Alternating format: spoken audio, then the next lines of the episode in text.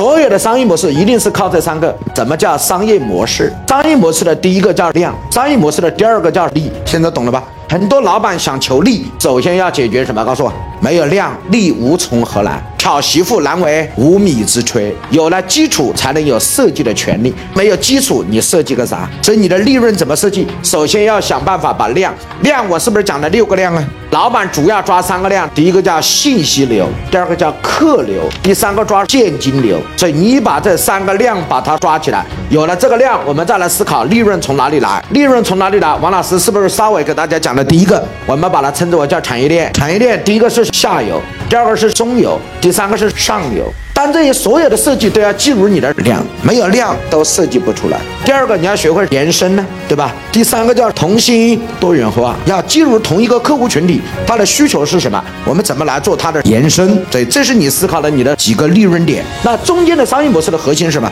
所有的商业模式推动都要靠合伙人，要有合伙人，你必须要学会两个字叫招商。